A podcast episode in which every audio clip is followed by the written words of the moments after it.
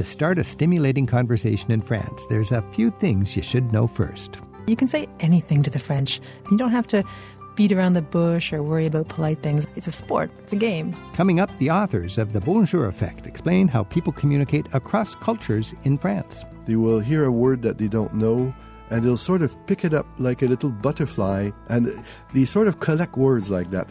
With so many attractions for you to walk to all across Paris, you might find you could use a break from the intensity of the city and its maddening crowds. Susan Cahill recommends you look for one of her favorite hidden garden spaces scattered across the city.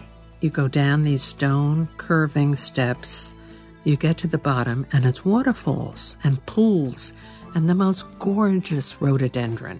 The Parks and Gardens of Paris and the sport of conversation, the way they do it in France. It's just ahead on Travel with Rick Steves. In just a bit, the author of a series of guides to Paris recommends her favorite green spaces, where you can step away from the hubbub of the city and smell the roses in the French capital. Let's start today's Travel with Rick Steves with the husband and wife writing team of Jean Benoit Nadeau and Julie Barlow. They offer insights on French language and culture in their books The Bonjour Effect, The Story of French, and 60 Million Frenchmen Can't Be Wrong. To help explain the nuance, the je ne sais quoi about how people operate in France. It doesn't matter so much how perfect your French pronunciation is. When you're in France, there are a few cultural insights you need to be mindful of to really communicate one on one with the locals. The husband and wife team of Julie Barlow and Jean Benoit Nadeau shared what they discovered about how to speak French in their 2016 book called The Bonjour Effect. They're back with us today on Travel with Rick Steves after a book tour in France where the book has been translated into French for the French to learn about their own language, apparently. They join us now from the CBC studios in their home city of Montreal. Bonjour. Bonjour. Bonjour. This is so fascinating that you write a book as Canadian French speakers, so you're fluent in French, but you're not actually French. How did that help you with your teaching mission of the book? You must have had a little more empathy with the rest of us tourists going to France who, who may have learned uh, some French language in school, but we might be clueless about the fine points. Well, the funny thing is that, that even though we speak French, and, and I'm, I'm just to be clear, I'm not a native French speaker. I learned French in school as well. But even though we're fluent French speakers and very familiar with French culture, we still have these terrible misunderstandings with the French. And the origin of the book was to sort of get to the root of why we go expecting perfect communication and we want to indulge in, you know, the art of French conversation. And we get there and it just doesn't work. So, for a French speaking Canadian, you could fly to France thinking, yeah, I speak the language, and realize, oh, but I don't speak the culture. Exactly. Yeah, and, and even for me, because I, my, my mother tongue is French but my culture is not French from France. So, what's what's an example of a, a, surprise when you finally do get to France and you realize, oh, I guess I'm not quite as fluent as I hope well, to be? The French say uh, no all the time for anything. It's their default answer. In North America, and that's true for French Canadians, we tend to take a no for a no. Right. For the French, they say no sometimes just because they they're afraid of making a mistake, so they prefer saying no. Because for the French, contrary to North Americans, being liked is not that important to them. It's not being at fault that matters. So saying no is the, the right thing to say. In the case of the French, it's uh, often for fear of, of ridicule. Mm-hmm. For example, not knowing. Not knowing in France is ridiculous. Uh, you're supposed to know. So if they don't know, their default answer is no because it's their anti-ridicule shield that they put in front of them. But the important thing for you know travelers to understand is that no is for the French doesn't normally mean you know the conversation is over. I mean, they say it all the time. So it's the beginning of a discussion It's just this. the beginning of a discussion. And, and so it's up to you to sort of pull up your pants and keep trucking and keep, keep okay. talking to them until you get whatever you want. So can I check out of the room at 1 o'clock instead of noon? No. Well, then you talk about it a little bit, huh? Then exactly. you talk, and, and eventually, you know, if they're going to change their mind, they'll change their mind. It's just they had a chance to to sort of creep into the reality that they might bend the rules for you. You, Exactly, You yeah. explain your situation. It works that way in some hotels, and it's Yeah. okay. And then, Yeah. and then, and sometimes they relax. Sometimes it's no. It's no Yeah. because it's not possible, and you get that answer in the United States as well. But you There- should expect it to start with no. I get the sense that the French just like to discuss and even debate things. I mean, consensus is kind of boring. Let's talk about it. Let's let's spice it up. oh yeah, and the a conversation with them. You know, it's a story that Julie likes to to tell. That we were at a supper and we were very North American. We were very polite. So we mm-hmm. were giving our point of view as Quebecers, and you know, being polite and being nice. At one point, Julie realizes that you know We're th- boring. We're boring. Yeah. So she she produces an enormity. The discussion was about Art Deco, and she says. Oh, I think Art Deco is fascist. You know, just like that. Then they look at us and they say, "Oh yes, and they that's love great." it. And then, and then, the, and you know, it just takes off like a bonfire, and the conversation gets rolling. But if you, you know, behave yourself and you're too Yes. polite and too agreeing too much, looking for consensus and sharing things and stuff, they find that dull. And the traveler is inclined to be polite and, and kind of Mm-hmm. boring just because they, they don't want to make a faux pas and they just they want to be agreeable. But in, in France, they, the way their, the education is at school and in the family is that they value a lot what they call um, culture générale, uh, general knowledge, history, art, and and so North Americans, these kinds of things, they tend to view it a little bit elite. uh, Elitist, Someone yeah. who would display too much general culture would you would regard that person as elitist, and people who have a lot of general culture tend to hide it. So that's not a socioeconomic thing. People of any class could be well versed in politics and uh, Mm-hmm. history and literature and so on. So they do welcome that. And for North Americans who have a lot of uh,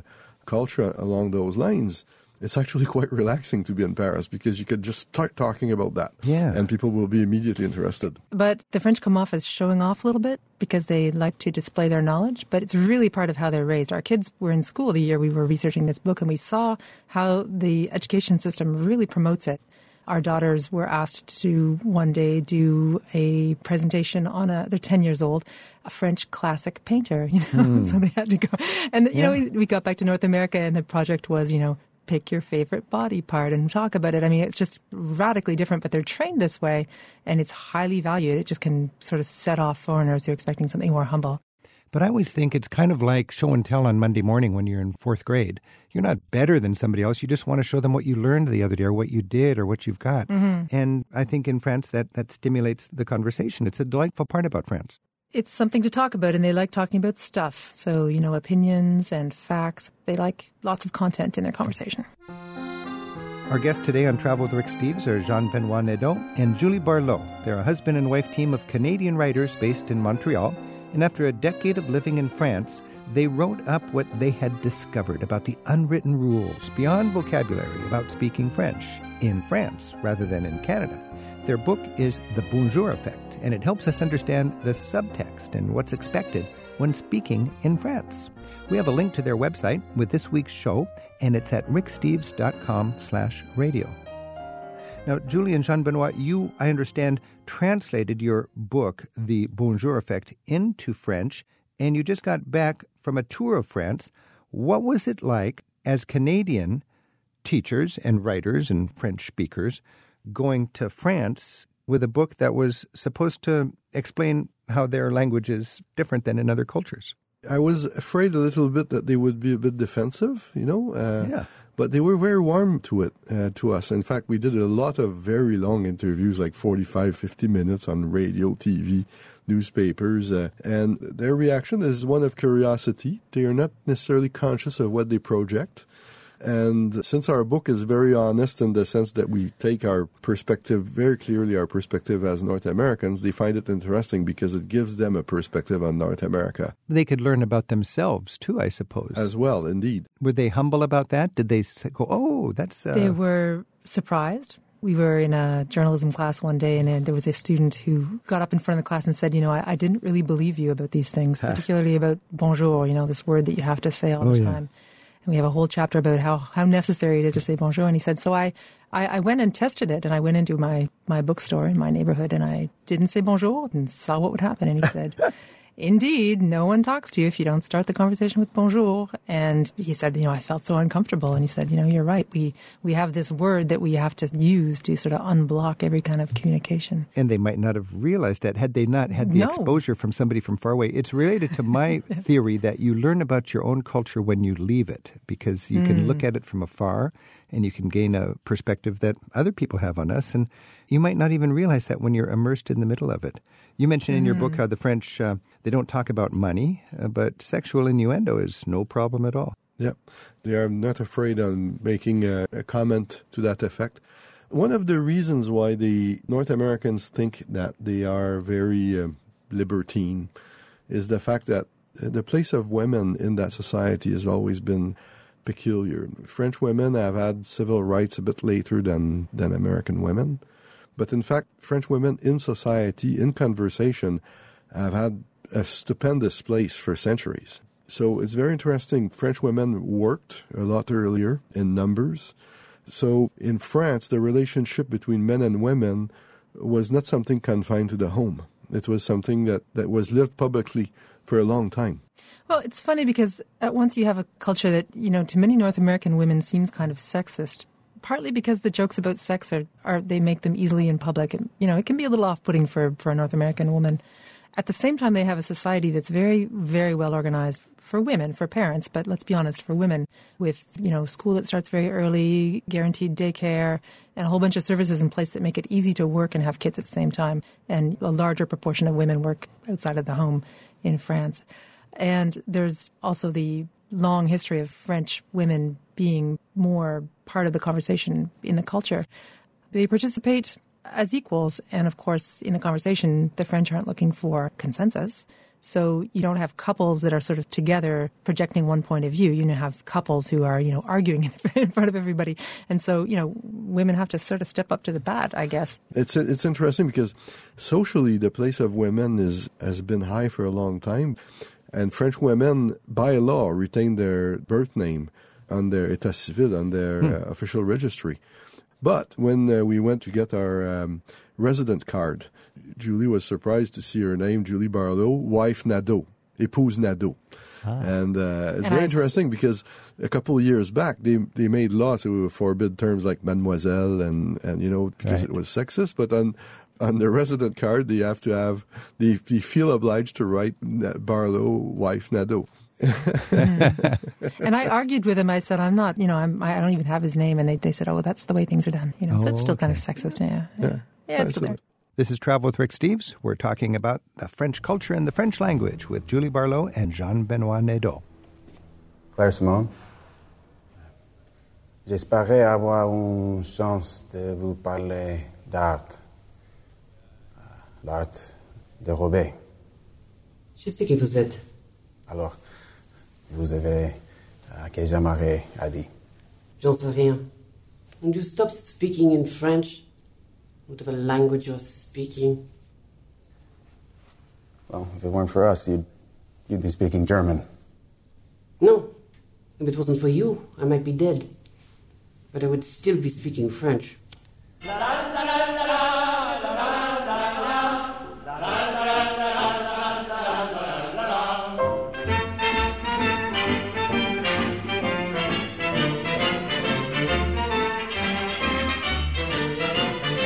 What stories do you have to share about trying to communicate in France? We're at 877 333 Rick.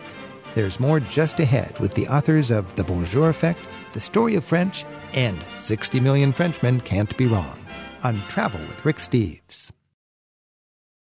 Author Susan Cahill helps us escape to the hidden gardens of Paris in a bit on today's Travel with Rick Steves. And an American expat explains why, when people in Paris stare at you, it's their way of showing that they care. Right now, we're looking at how people communicate in France with the authors of The Bonjour Effect, Jean Benoit Nadeau and Julie Barlow. Julie and Jean Benoit, it's interesting when you study languages, as you have, that different languages have different fortes and different traits, and they're able to give you an insight into the way that group of people think. What can we derive from the French language that gives us an insight into the French mind? It's interesting because of their education. The French in France have this attitude. They're very purist, so they, they, they're trained to have this idea that there's a, a standard of French and there's a, a very strong norm. And they, they admire dictionaries. They, in conversation, they will hear a word that they don't know and they'll sort of pick it up like a little butterfly and they'll put a pin on it in, into their book. And they, they sort of collect words like that. It's very odd. They, they will stop a conversation to ask you about this word and what it means. And it's useful as a stranger because if you want to change the topic of conversation, you just drop something you know they don't know. And immediately they'll go after that term. But, but at the same time, they are very creative with their language, even subversive. It's interesting because it's a kind of reaction to their idea of a very strong norm in the school. You know, they they will tend to jargon and use a lot of slang. Right now, they're actually using a lot of English. Which yeah, right now, yeah, yeah. They, they use English right now to as a way of doing uh, To add spice to neology French. add spice. But Yeah. they, for example, uh, in normal conversation, they will never say "j'ai froid," I'm cold. They will say "ça caille." A series of terms like this that that are not uh, school French at all. Okay. It's sort of a declaration of global independence or something, or to break away from the, the norms. Yes, exactly. The, the rigidity of the language. I remember Yeah. a generation ago, businesses were actually given financial penalties if they used English words in their name or in, in their advertising. Mhm, that- I mean, English is really quite popular, and, but the French import it and use it in a way to, to demonstrate their worldliness or their openness or their sophistication. I see. It's interesting. Yeah. But they don't use it necessarily for what it means in English, which is really amusing. You know, something very interesting in your book, The Story of French, was just digging into the history of this language, which is such an important language. I mean, it may not be spoken by the most people. I think it's number nine in the number of speakers, but according to your information, it remains one of the top two or three most influential languages. How could that be? I mean, because, you know, a lot more people speak Mandarin or English or Spanish. The contrast with Spanish is kind of interesting because there's twice as many Spanish speakers in the world. But it's spoken, Spanish is mainly spoken in the countries where it's spoken as a, as a mother tongue in the Spanish speaking countries. French is spoken by many fewer, you know, half as many total French speakers, but they're spread over the entire world. And French is taught all over the world as well. It's still, you know, ranked second or third as an international language.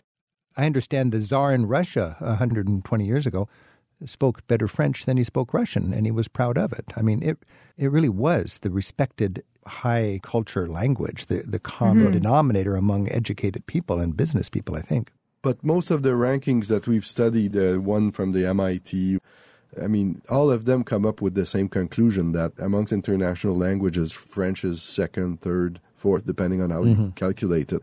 And it's because number of speakers is only one factor. In terms of coverage, for example, there's 29 to 32 countries that have French as an official language. Uh, that's a lot more than Spanish or Arabic or Portuguese or Russian. This is Travel with Rick Steves. We're talking with Julie Barlow and Jean Benoit Nadeau about the story of French and about their book, The Bonjour Effect. Let's go back to the history. I mean, French is, you wrote, it was the most Germanic of the Latin languages. What is Germanic about French? About 10% of, of the vocabulary in French is of Frankish origin. And Frankish would be a Germanic tribe. Yes, exactly. Terms like guerre, the terms for uh, shame, uh, honte, uh, all these terms are, are of Germanic origin, not Latin at all. And also the, the way French constituted itself from Romance. Between Latin and French, there was an intermediate language called Romance that existed, and that language had a strong influence of uh, Germanic in the way that people uh, used the position of words in the sentence and all that. So if you delve deep into French, you'd find more Germanic connections than you would in Italian or Spanish. Absolutely. In your book, you have three thresholds of the development of the language uh, the fall of Rome, the conquest of England by the Normans, and the rise of Paris as a center of power. Very briefly, can you walk us through why was that a big deal for the French language? The fall of Rome, the conquest of England, and the rise of Paris. The fall of Rome, uh, I think, was a big deal for uh, all Romance languages in, in Western uh, Europe. It was a very slow collapse, in fact. What it did was um, explode Latin into a number of vernaculars, uh, some of which are still uh, practiced nowadays. There's still about 24 regional languages in France, like Occitan, Provençal is a variation of Occitan. Oh, okay. So when Rome was together, when Rome was the center of civilization, it was all centralized and Latin was strictly the official language. But when that falls, all of these pent up local dialects can have a little more freedom to rise to the top? Exactly. So French exploded that way. Uh, how about the invasion of England by the Normans from western France in 1066? Yes. What did that have to do with the French language? Well, what it did is is the most visible example of how not quite French. It's more proper to speak of Romance. Exported itself outside of its natural original domain, uh, which was. Normandy, Champagne, Orléans, um, north of Picardy. French exported itself a long time ago as a global language. And it, it implanted itself in English. You know, the ruling classes of English for centuries will be speaking French. So, you know, you'll see that in the vocabulary of English now. Because that was a turning point in Britain to have a strong central government, which happened because of the, the strength of the Normans who came in with their mm-hmm. culture and language in the mm-hmm. 11th century. And then later on, we see Paris rising as the center of power, and that really sort of centralizes France around Paris. Yes. Mm-hmm. Uh, what happened in, in the middle of that process is that what was called François, which is the language of the Frank, uh, literally means that. Frankish, uh, if you want to translate it in English. And in fact, it didn't exist. It was a kind of uh, scripta, a common language between areas that spoke Norman, Orleanese, Champenois, and Picard. And they sort of created a sort of middle language where they avoided the stuff that the others could not understand. This became the sort of middle language, Like a lingua franca. like a lingua franca. I actually experimented the process because I went to Jersey Island, mm-hmm. where they still speak Norman. Hmm. And I spent uh, four days with people who spoke Norman, and I this is exactly what we did. I spoke with mm-hmm. my hmm. Canadian version of French, and they spoke with their Norman Romance language. And we sort of avoided very rapidly everything that the others could not understand. You wrote in your book how after the revolution in the 1790s, of 28 million French people, less than half of them spoke French well. There was like 30 mm-hmm. dialects. But then, with the impetus of the revolutionary government centralizing things, that was just the time when French became established as the powerful language of this powerful country. Yes, and it's it's interesting. I mean, to go back to your earlier question about what language says about the French themselves, it's it's fundamental to understand that you know France up until World War One, even to a certain extent up until World War Two, is a very linguistically diverse country with a missionary education system trying to you know get rid of all the local languages, Ah. dozens and dozens of them, and create this central. So language becomes for the French really part of their national identity. And the whole doctrine of assimilation that the French have very strongly, which is very big contrast to the United States and to Canada as well. This doctrine of assimilation is also about language and about this history of, you know, from the revolutionary government on. In fact, before that, hmm. centuries before that, there are attempts to, you know, impose French. And, you know, the French people really believe their, their language is alive and creating a society. Julie Barlow and Jean Benoit Nadeau wrote The Bonjour Effect to help us better converse in France. They also explore how the French and Spanish languages developed in The Story of French and The Story of Spanish. Julie has blog entries about rude French waiters and news about their new book, Going Solo Absolutely Everything You Need to Become Your Own Boss. It's on their website, nadeaubarlow.com. And Nadeau is spelled N A D E A U. Alinda from Huntingdon Valley, Pennsylvania joins us on the line on Travel with Rick Steves. Bonjour, Alinda. Bonjour. I was going to talk about an experience I had when I traveled to Paris, if that's okay. Sure. Uh, before I went, I had spoken to the concierge at the hotel asking for help in getting tickets for the opera and the ballet and, and a few other things. And I would start off trying to speak French every time he would answer the phone. And then he'd say, No, you can speak English. But as soon as I arrived at the hotel and I started to speak English to him, because I recognized it was the same person I spoken to, he says, Oh, no, you're in France. You have to speak French. So I said, Well, what if I don't know the word? He says, Well, you can say, Comment dit-on?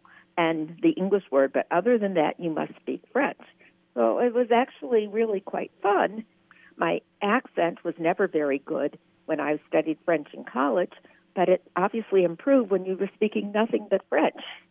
And I mm-hmm. got to the point where we had breakfast at the hotel. So I would speak to the servers in French. And at the table next to me were some people who were conversing with each other in English.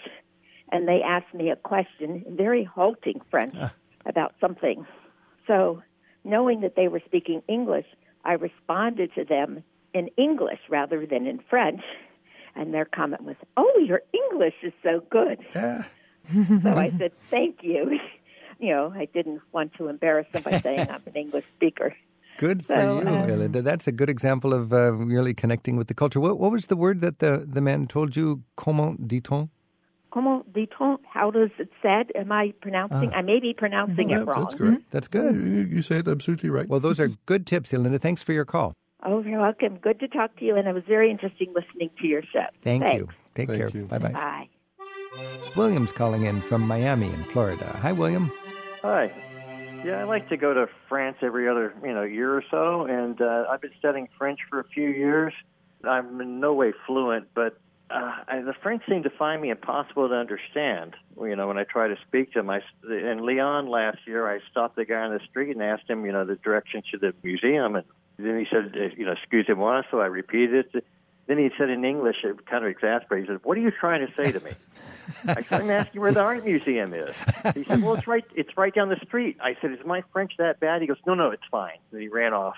Oh, man. What is with that? Yeah, Julian Benoit, because uh, I've found the same thing. I, I do my best in my horrible French, and of course, the French speak better English. So they just said, stop screwing around. Let's talk in English.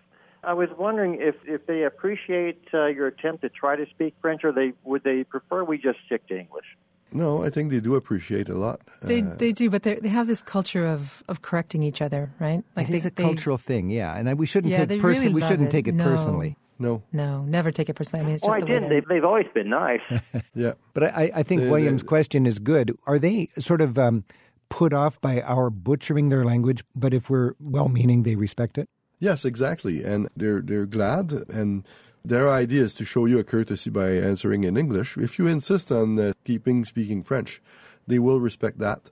But that said, they do have a culture of very good enunciation, and Oh, they, yeah. they they have a, an expression that is a bit odd and even awful. It's it's when someone speaks very good French, they will say un, un français bien châtié, well chastised French, Whoa. which means yeah. So they have this this idea that that you have to honor French by speaking it as best But as you, as the possible. funny thing is, they don't. That's not just for foreigners. That's for the French themselves. Yes. I mean, they, they correct each other all the time. They correct us with our accent. Well, I love that idea that they respect the language. And uh, your, your comment earlier about a new word to be like a little butterfly. Let's grab it and pin it to the wall and study it. And I do think that Americans have a an accent that must grate against the French ear. I don't know. They must find it almost cartoonish American compared to the Queen's English in Britain.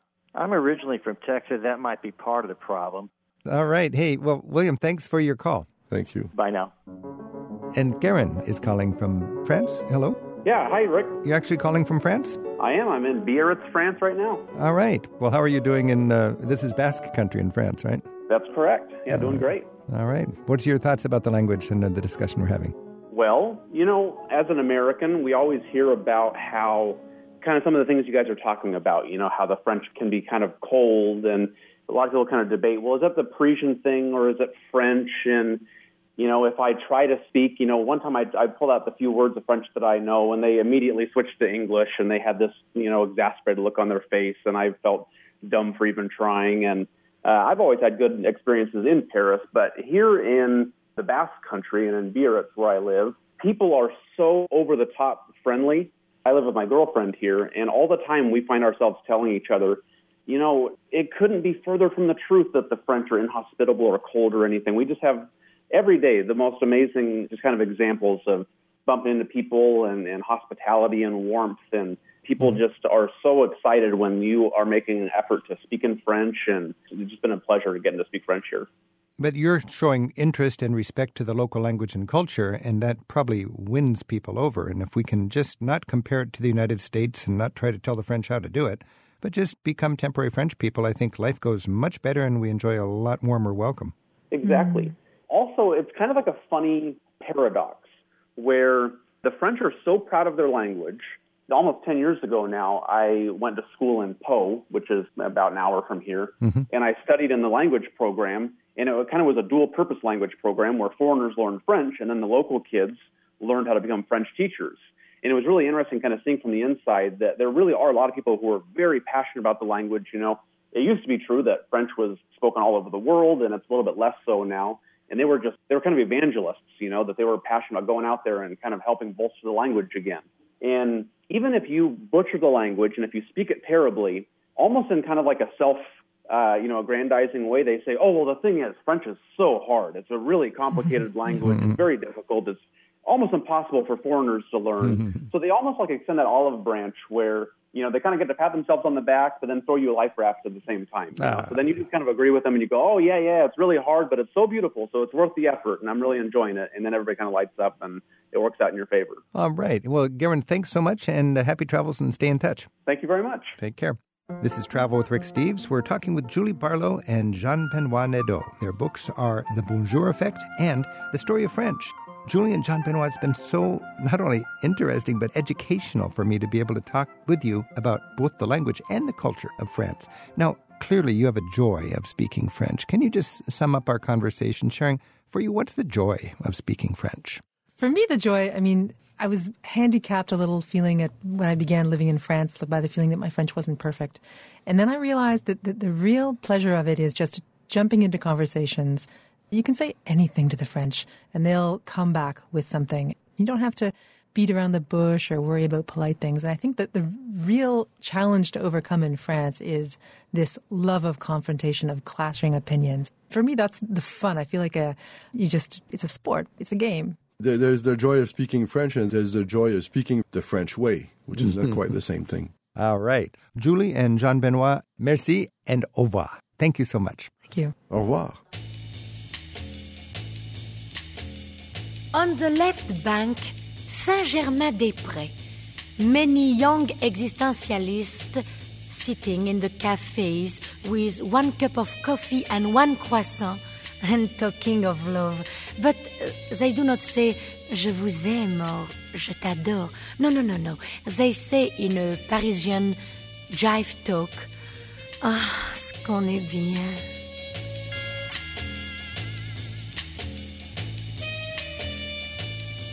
You'll find more with Julie and Jean in our show archives at ricksteves.com slash radio. We look for the hidden gardens of Paris. That's next on Travel with Rick Steves. For me, Paris is the capital of Europe. It's home to the grandest boulevards, the biggest palace, and some of the greatest museums. But amid all that grandeur are neighborhoods with parks, gardens, and beloved squares. Sure, you got to see the big sights, but the personality of Paris is found in its intimate spaces, the spaces where people gather, where life of the city is celebrated. Susan Cahill is the author of The Hidden Gardens of Paris, and she joins us now on Travel with Rick Steves for a neighborhood by neighborhood journey into some of the city's hidden pleasures and the stories that come with them. Susan, bonjour. Bonjour, Rick. What fun to have a focus on Paris that is the greenery, the beautiful people spots, the gardens. Uh, how do you know Paris so well, first of all? Well, my son lives in Paris with his lovely wife and beautiful daughter who was born there, and I've been visiting.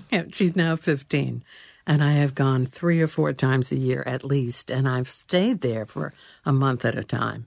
So I spent a lot of time walking from just looking for them. Paris is a great city for walking, and I, I love to encourage people just to, you know, you got to see your major sites, of course, but Right. spend time, actually plot out time to just wander with a spirit of sort of curiosity, to, to venture into little nooks and crannies. You really find some beautiful spots. Oh, I know. Tell us, tell us a moment when you were just wandering and you stumbled onto a wonderful, delightful little garden that nobody knows about.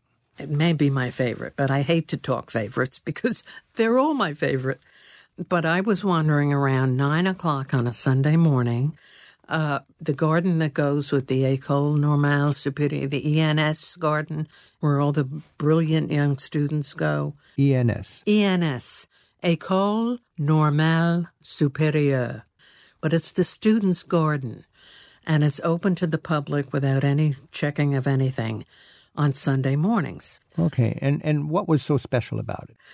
Beautiful big trees, but the slant of the boughs is almost like it's prearranged.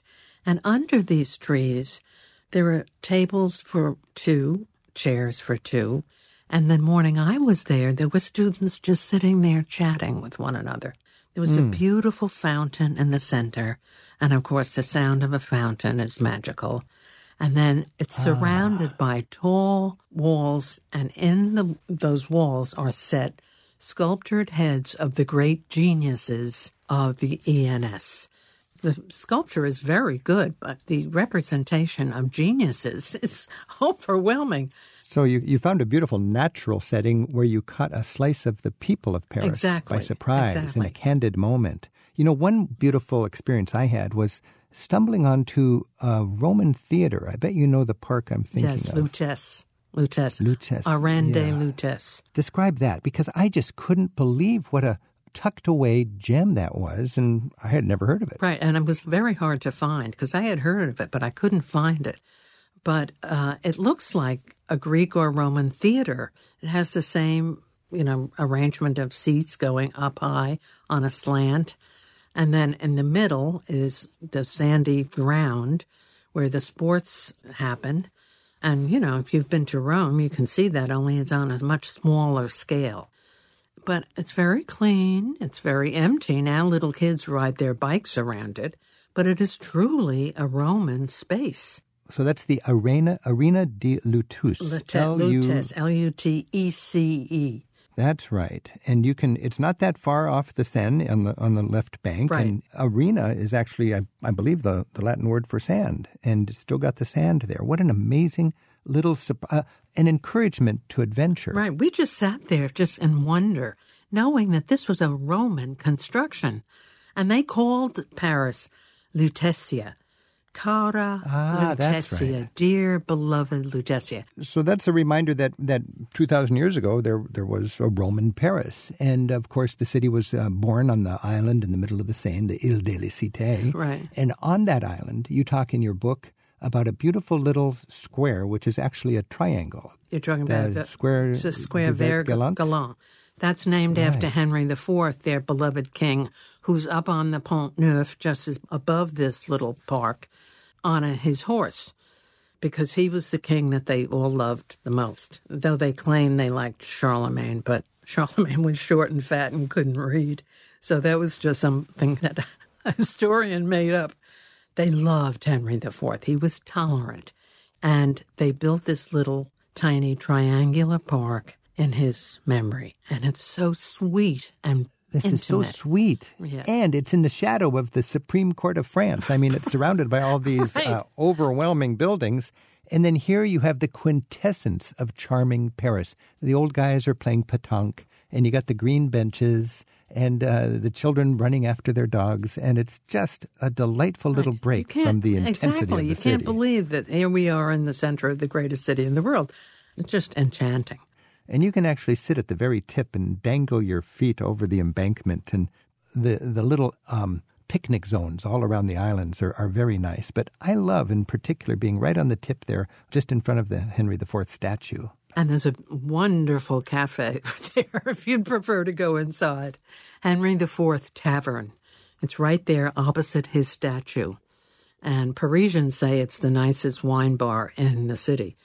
And I don't know because I haven't been in all of them, but this one is really special. this is travel with rick steves. We're taking a moment to appreciate the hidden gardens of paris right now with susan cahill. Her book is called the hidden gardens of paris and we're exploring paris and finding ways to bring out the, the intimate side of the city. Susan, there's so many parks that you talk about in your books, and one thing a lot of us forget is there are parks associated with museums and galleries. And perhaps my favorite would be the park at Musée Rodin, right? That was his his home, and it's surrounded by a little park with a wonderful cafeteria. Yes. Tell us about the gar- the garden at Musée Rodin. Well, some of his sculpture is situated throughout the garden, especially got the Thinker. The, The thinker Thinker is is the one there. that comes to mind right now, and behind that is the dome of Les Invalides. It's you know, it's just magical to stand there.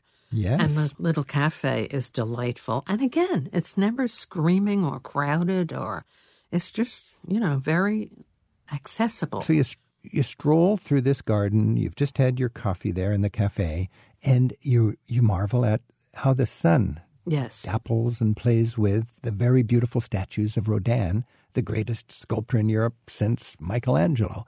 And it's all right there. It's just a stone's throw away from Napoleon's tomb at Les Invalides. Oui. Oui. another another highlight for me is the Promenade Plantée. Oh, Tell right, about right. I mean, Oh, I'm glad you know, if you know the New. York City High Line, Right. I mean, it's kind of like the High Line, isn't it? Oh, I love the Paris promenade much more. It's shorter, it's narrower. The people are have better manners. Now I'm going to oh, sound like an old bag, but um, No, it's true, but, but just so our listeners can understand, this is an abandoned viaduct that's Right. been it's elevated. It's a it's a train line that runs above the streets. It's about three miles long, Right. And it's a beautiful walk. If you want to, well, when I'm in New York City, I love to do the High Line. It's the same sort of joy in Paris, but.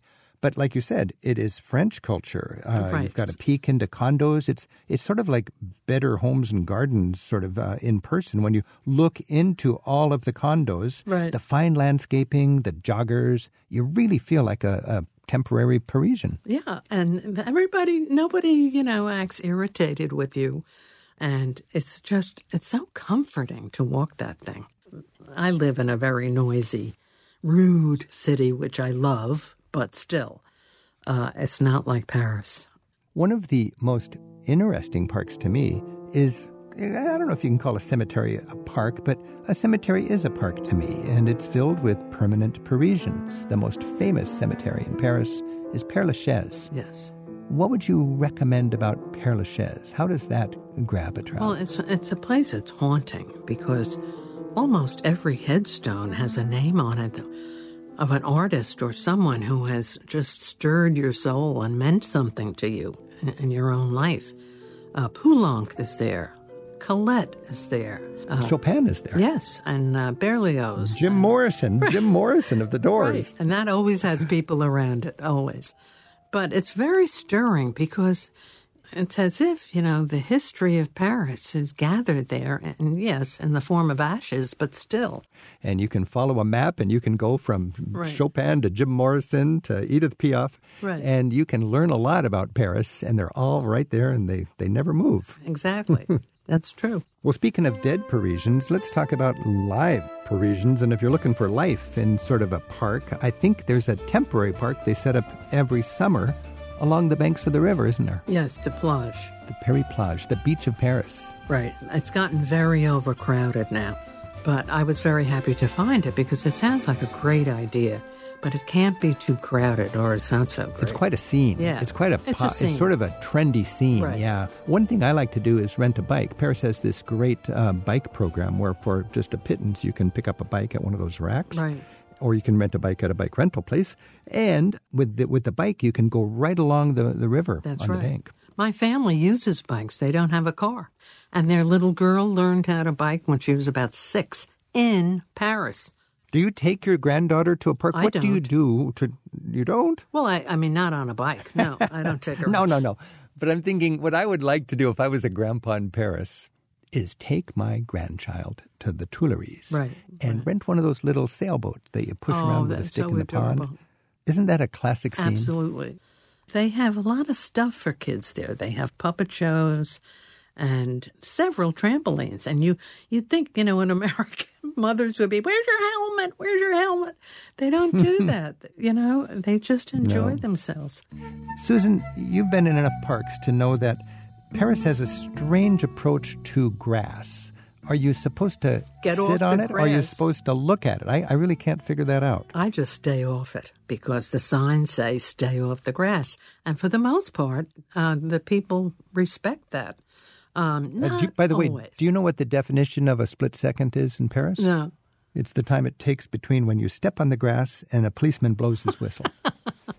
That's a good one because it's true. It's crazy. They don't and you miss just sit a on beat. those you sit on those those green folding chairs and you uh, settle into the gravel and you look at the greenery. There's a few parks where the grass is part of the joy, but for mostly you look at it and they're gorgeous parks like Luxembourg Gardens. That's one of my favorite gardens. Yes, that's beautiful. And those statues around the pool, those are the great women of Paris who are usually ignored. You don't hear too much about them.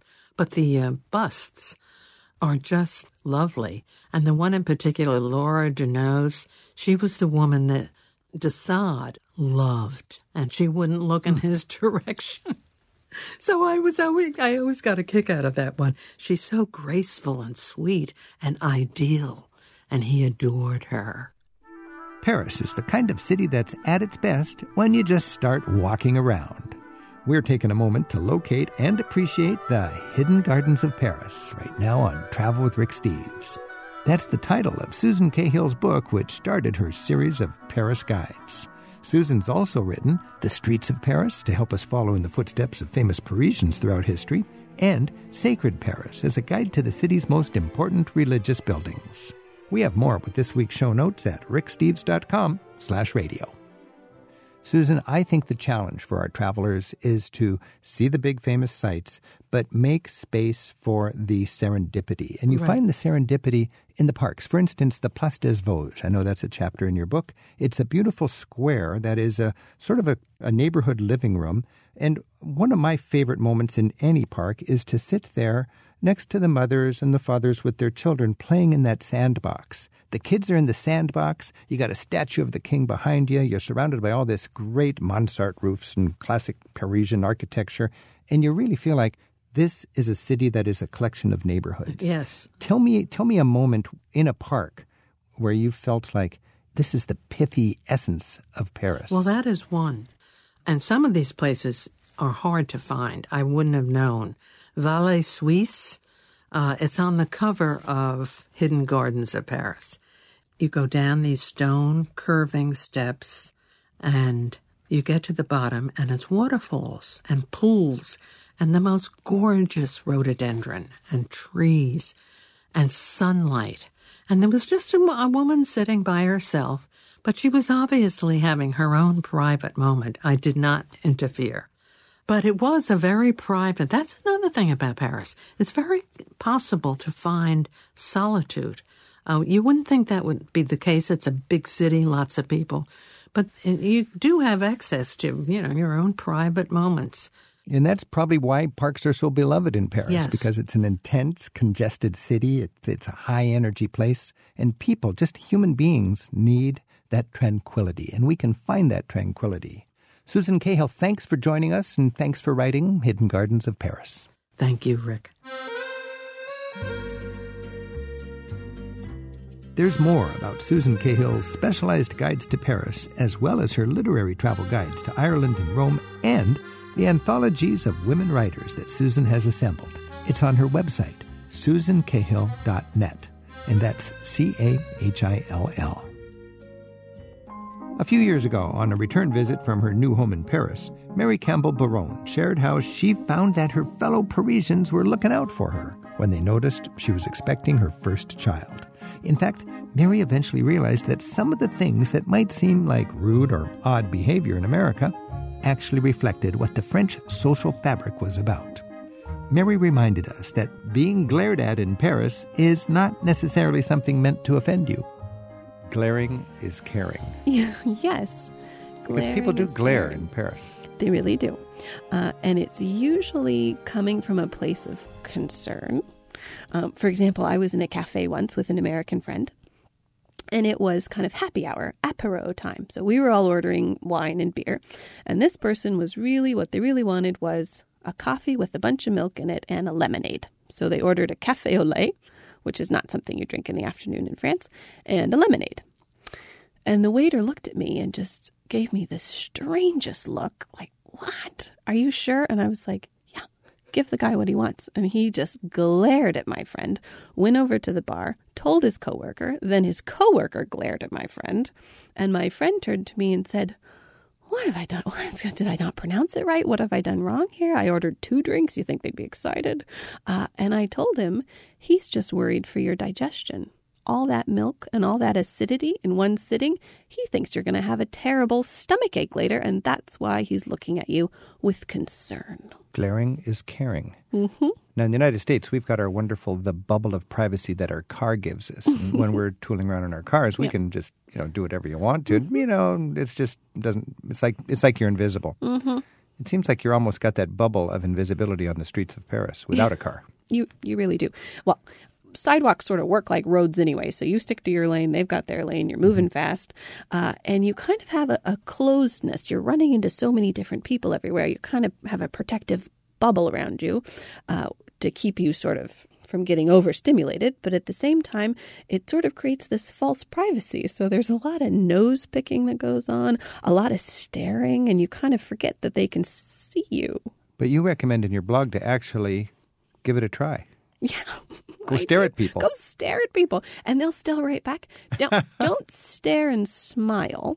Okay, Right. staring and smiling Stare as if is you're looking of through a one-way mirror. yes. Staring and smiling is an invitation to sort of like, hey, you want to come talk to me? Right. And you know, maybe you do, but, But just probably stare. not. Just I, I like that one-way mirror sort of feeling. One way mirror. You stare at somebody through a one-way mirror. You don't really care how you look. You've got a free chance to stare at them. oh yeah, yeah, and it's not mean. It's or you don't, you know, it's just looking. I'll try that next time. Best wishes, Mary. Thanks, Rick. It's been a pleasure. Travel with Rick Steves is produced at Rick Steves Europe in Edmonds, Washington by Tim Tatton, Casmara Hall, and Donna Bardsley. Our website is managed by Andrew Wakeling. Affiliate relations are by Sheila Gurzoff. Our theme music is by Jerry Frank.